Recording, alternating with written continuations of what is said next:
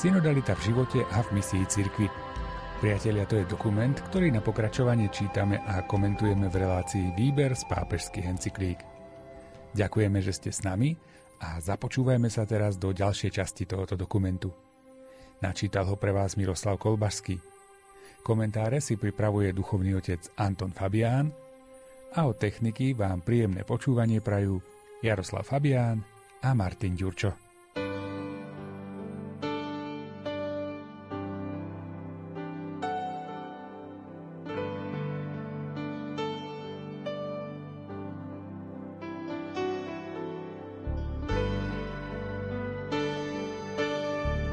Exusia vzkrieseného Pána je vyjadrená v cirkvi cez pestrosť duchovných darov alebo chariziem, ktoré Pán udeľuje v lone Božieho ľudu na budovanie jediného Kristovho tela. Pri ich používaní sa má rešpektovať objektívna táxis, aby sa mohli v harmónii rozvíjať a prinášať ovocie tým, ktorým sú určené, na prospech všetkých. Prvé miesto medzi nimi patrí apoštolom, spomedzi ktorých Ježiš zveril osobitnú a poprednú úlohu Šimonovi Petrovi.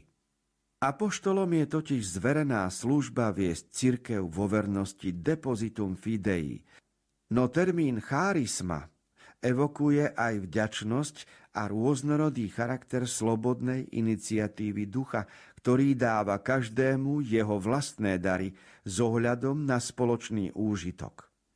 Stále však v logike vzájomnej podriadenosti a služby, pretože najvyšším darom, ktorý všetky usmerňuje, je láska.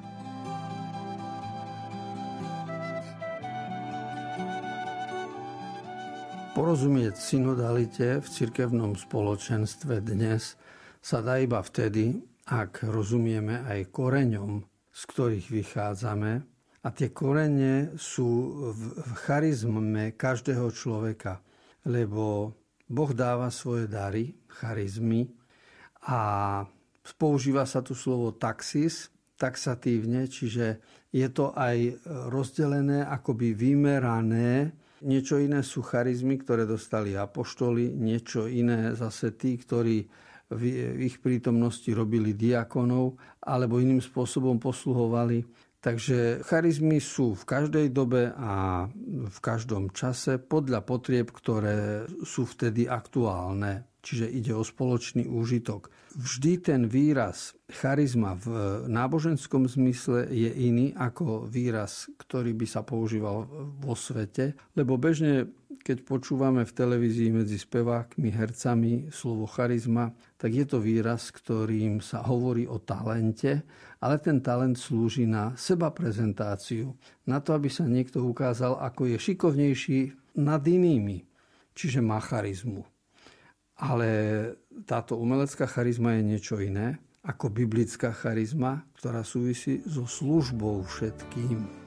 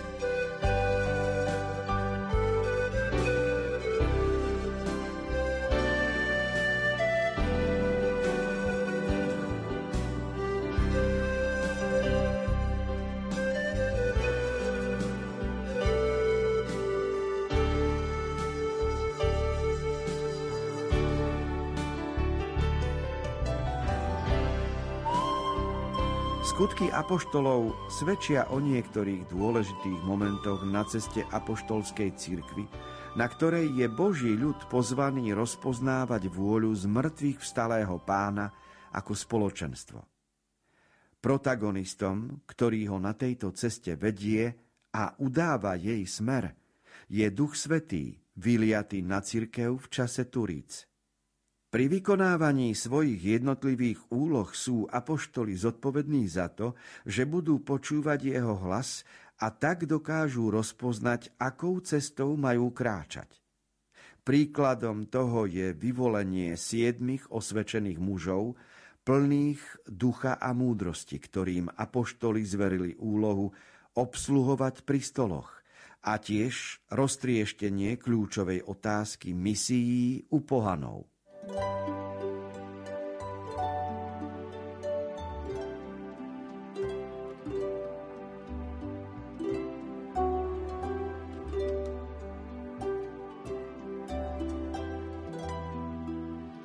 pozná dejiny veriacich ľudí, aj dejiny cirkevného spoločenstva, ktoré sa vytvorilo zo sympatizantov Ježíša Krista, tak vie, že synodalita kresťanov bola skôr než prvá synoda.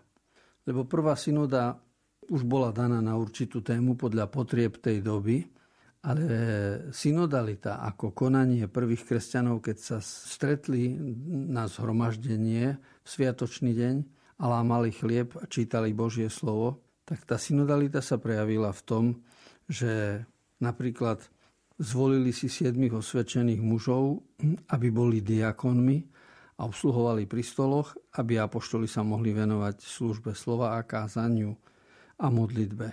Až potom prišla ďalšia téma a synoda o, o tom, ako majú pohania vstupovať do spoločenstva veriacich, cez aké obrady a čím ich viazať alebo od čoho ich oslobodiť.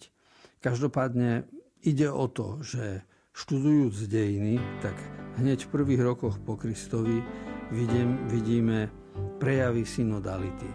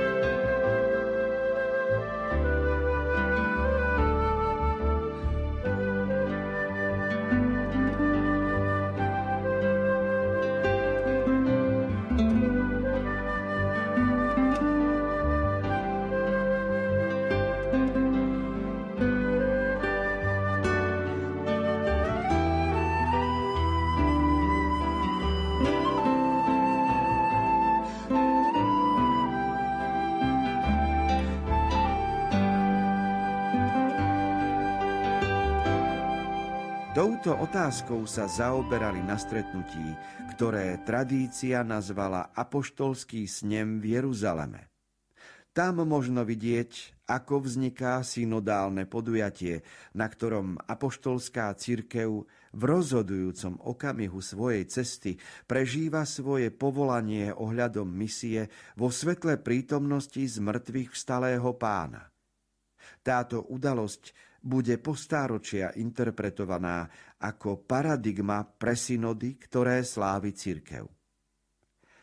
Rozprávanie detailne opisuje priebeh tejto udalosti.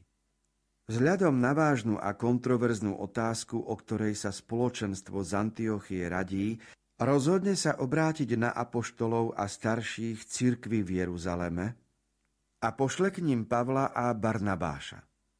Spoločenstvo v Jeruzaleme, apoštoli a starší sa promptne zídu, aby preskúmali situáciu. Pavol a Barnabáš referujú o tom, čo sa udialo. Nasleduje živá a otvorená diskusia exetésosin. Vypočujú si zvlášť Petrovo dôveryhodné svedectvo a vyznanie viery. Jakub interpretuje udalosti vo svetle prorockého slova, ktoré dosvedčuje univerzálnu spásnu vôľu Boha, ktorý si vybral z pohanov ľud ex et non laon, a sformuluje rozhodnutie, v ktorom ponúka niekoľko pravidiel pre správanie. Jeho príhovor svedčí o predstave, že misia cirkvi je pevne zakotvená v Božom pláne, no zároveň otvorená voči aktívnej prítomnosti Boha v postupnom odvíjaní sa dejín spásy. Napokon vyberú niekoľkých poslov, aby doručili list, ktorý informuje o prijatom rozhodnutí a uvádza konkrétne predpisy, ktoré treba zachovávať v praxi. List je doručený cirkevnému spoločenstvu v Antiochii, kde je po prečítaní radostne prijatý.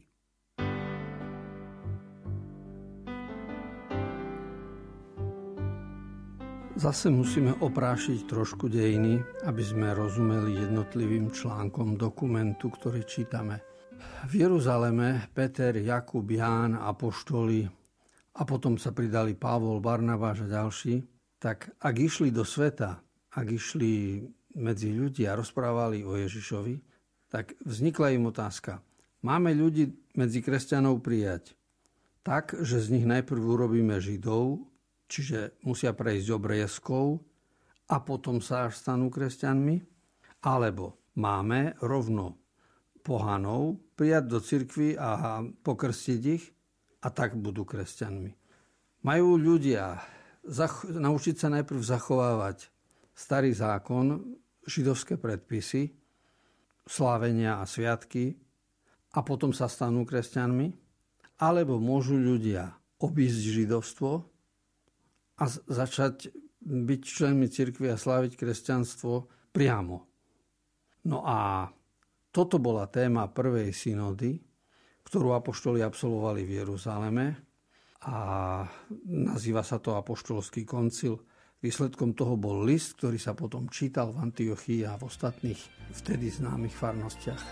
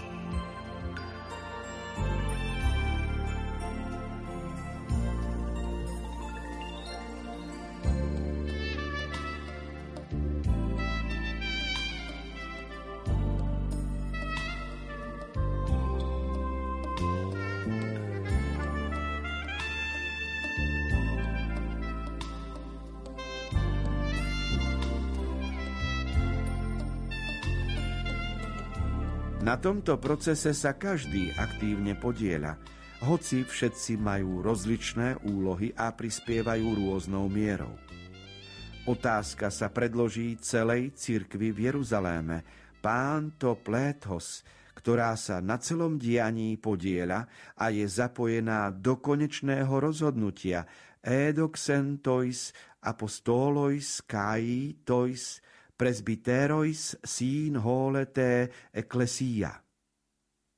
V prvom rade sa však pýtajú apoštolov Petra a Jakuba, ktorí si vezmú slovo, a starších, ktorí s autoritou konajú svoju špecifickú službu. Rozhodnutie urobí Jakub, ktorý vedie cirkev v Jeruzaleme, a to z moci pôsobenia Ducha Svätého, ktorý vedie cirkev na ceste a zaisťuje, aby bola verná Ježišovmu evanjeliu, lebo Duch Svätý a my sme usúdili. Toto rozhodnutie príjme a osvojí si celé zhromaždenie v Jeruzaleme a potom aj to v Antiochii. Počiatočná rôznosť názorov a živá diskusia dospejú po spoločnom vypočutí Ducha Svätého skrze svedectvo o Božom konaní a po vzájomnej výmene názorov ku konsenzu a jednote, homothymadón, ktoré sú ovocím komunitného rozlišovania v službe evangelizačnej misii cirkvi.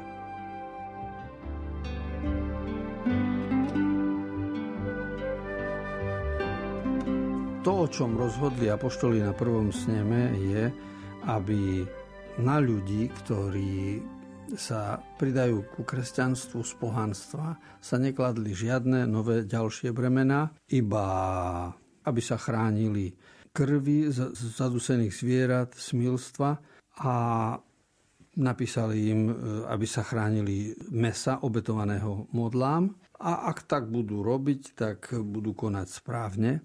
A toto všetko bolo, tak povedať, zabalené do najdôležitejšej vety.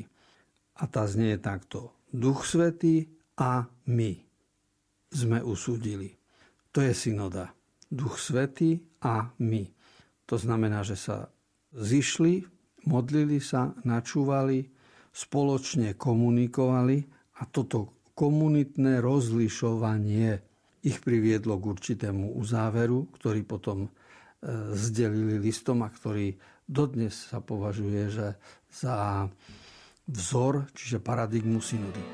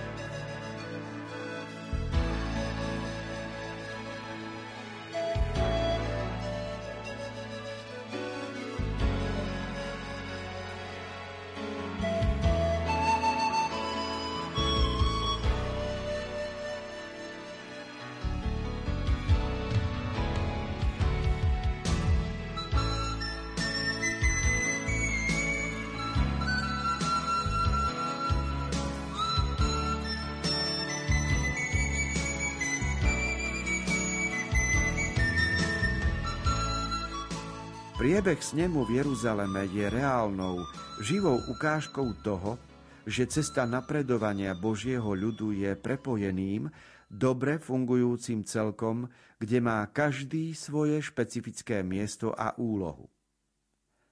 Apoštol Pavol vo svetle eucharistického zhromaždenia pripomína obraz cirkvi ako Kristovho tela, aby tak objasnil jednak jednotu tohto organizmu, jednak rôznosť jeho údov.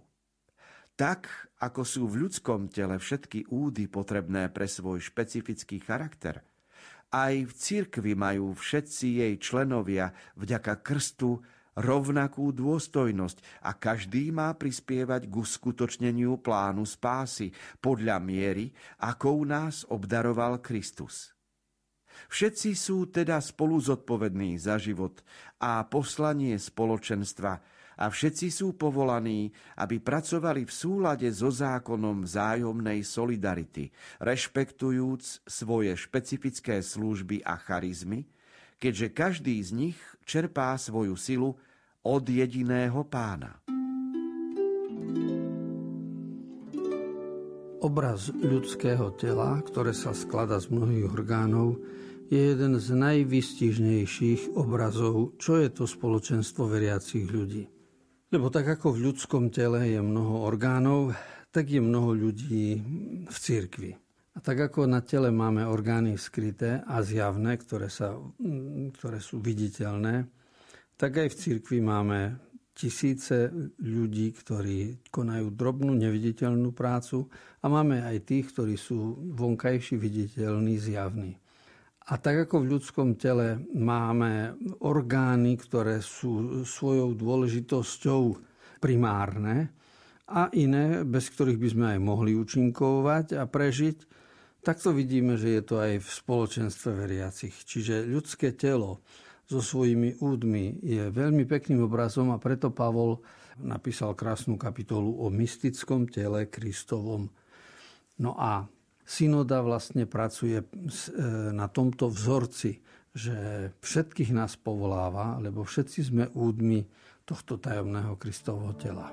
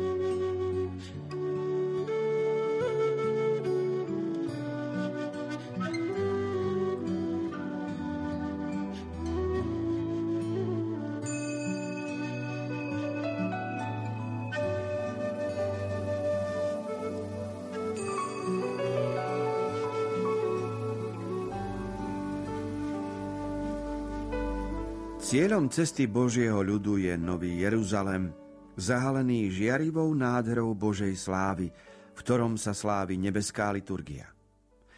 Kniha Zjavenia svätého Jána kontempluje baránka, ktorý bol ako zabitý a ktorý svojou krvou Bohu vykúpil ľudí z každého kmeňa, jazyka, ľudu a národa, a urobil ich kráľovstvom a kňazmi nášmu Bohu a budú kráľovať na zemi. Na nebeskej liturgii sa zúčastnia myriady myriád a tisíce tisícov anielov a všetko tvorstvo na nebi, na zemi, pod zemou i na mori. Vtedy sa naplní proroctvo, ktoré obsahuje najhlbší zmysel Božieho plánu spásy. Hľa, Boží stánok je medzi ľuďmi a bude medzi nimi prebývať. Oni budú jeho ľudom a sám Boh, ich Boh, bude s nimi.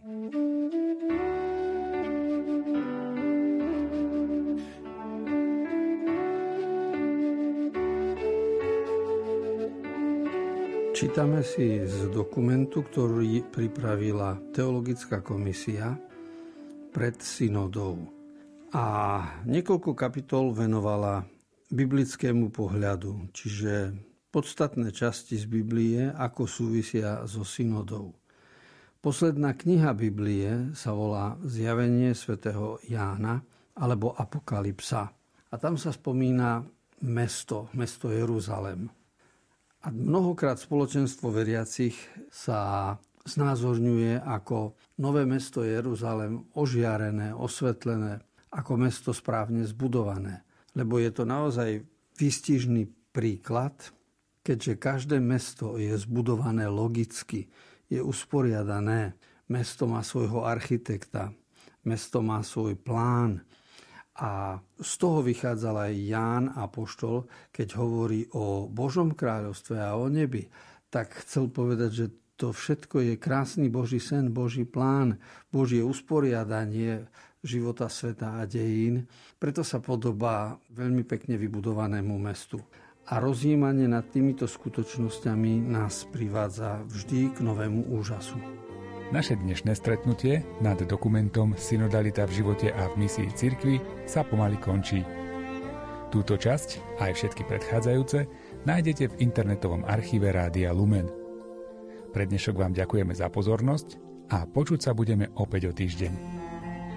Reláciu Výber z pápežských encyklík pripravujú Miroslav Kolbaský, Anton Fabián, Jaroslav Fabián a Martin Ďurčo.